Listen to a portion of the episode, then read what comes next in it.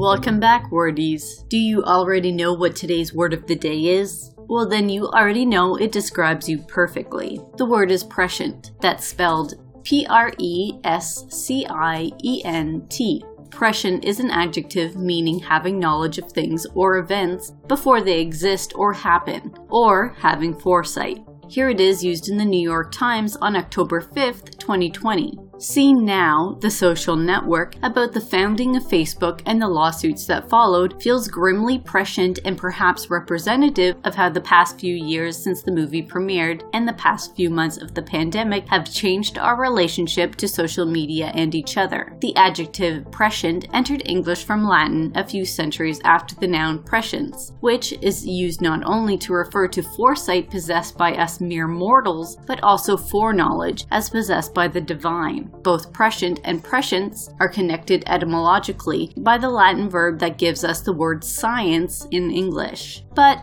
you knew that already. To venture into the unknown and discover more words, visit us at wordofthedayByDictionary.com.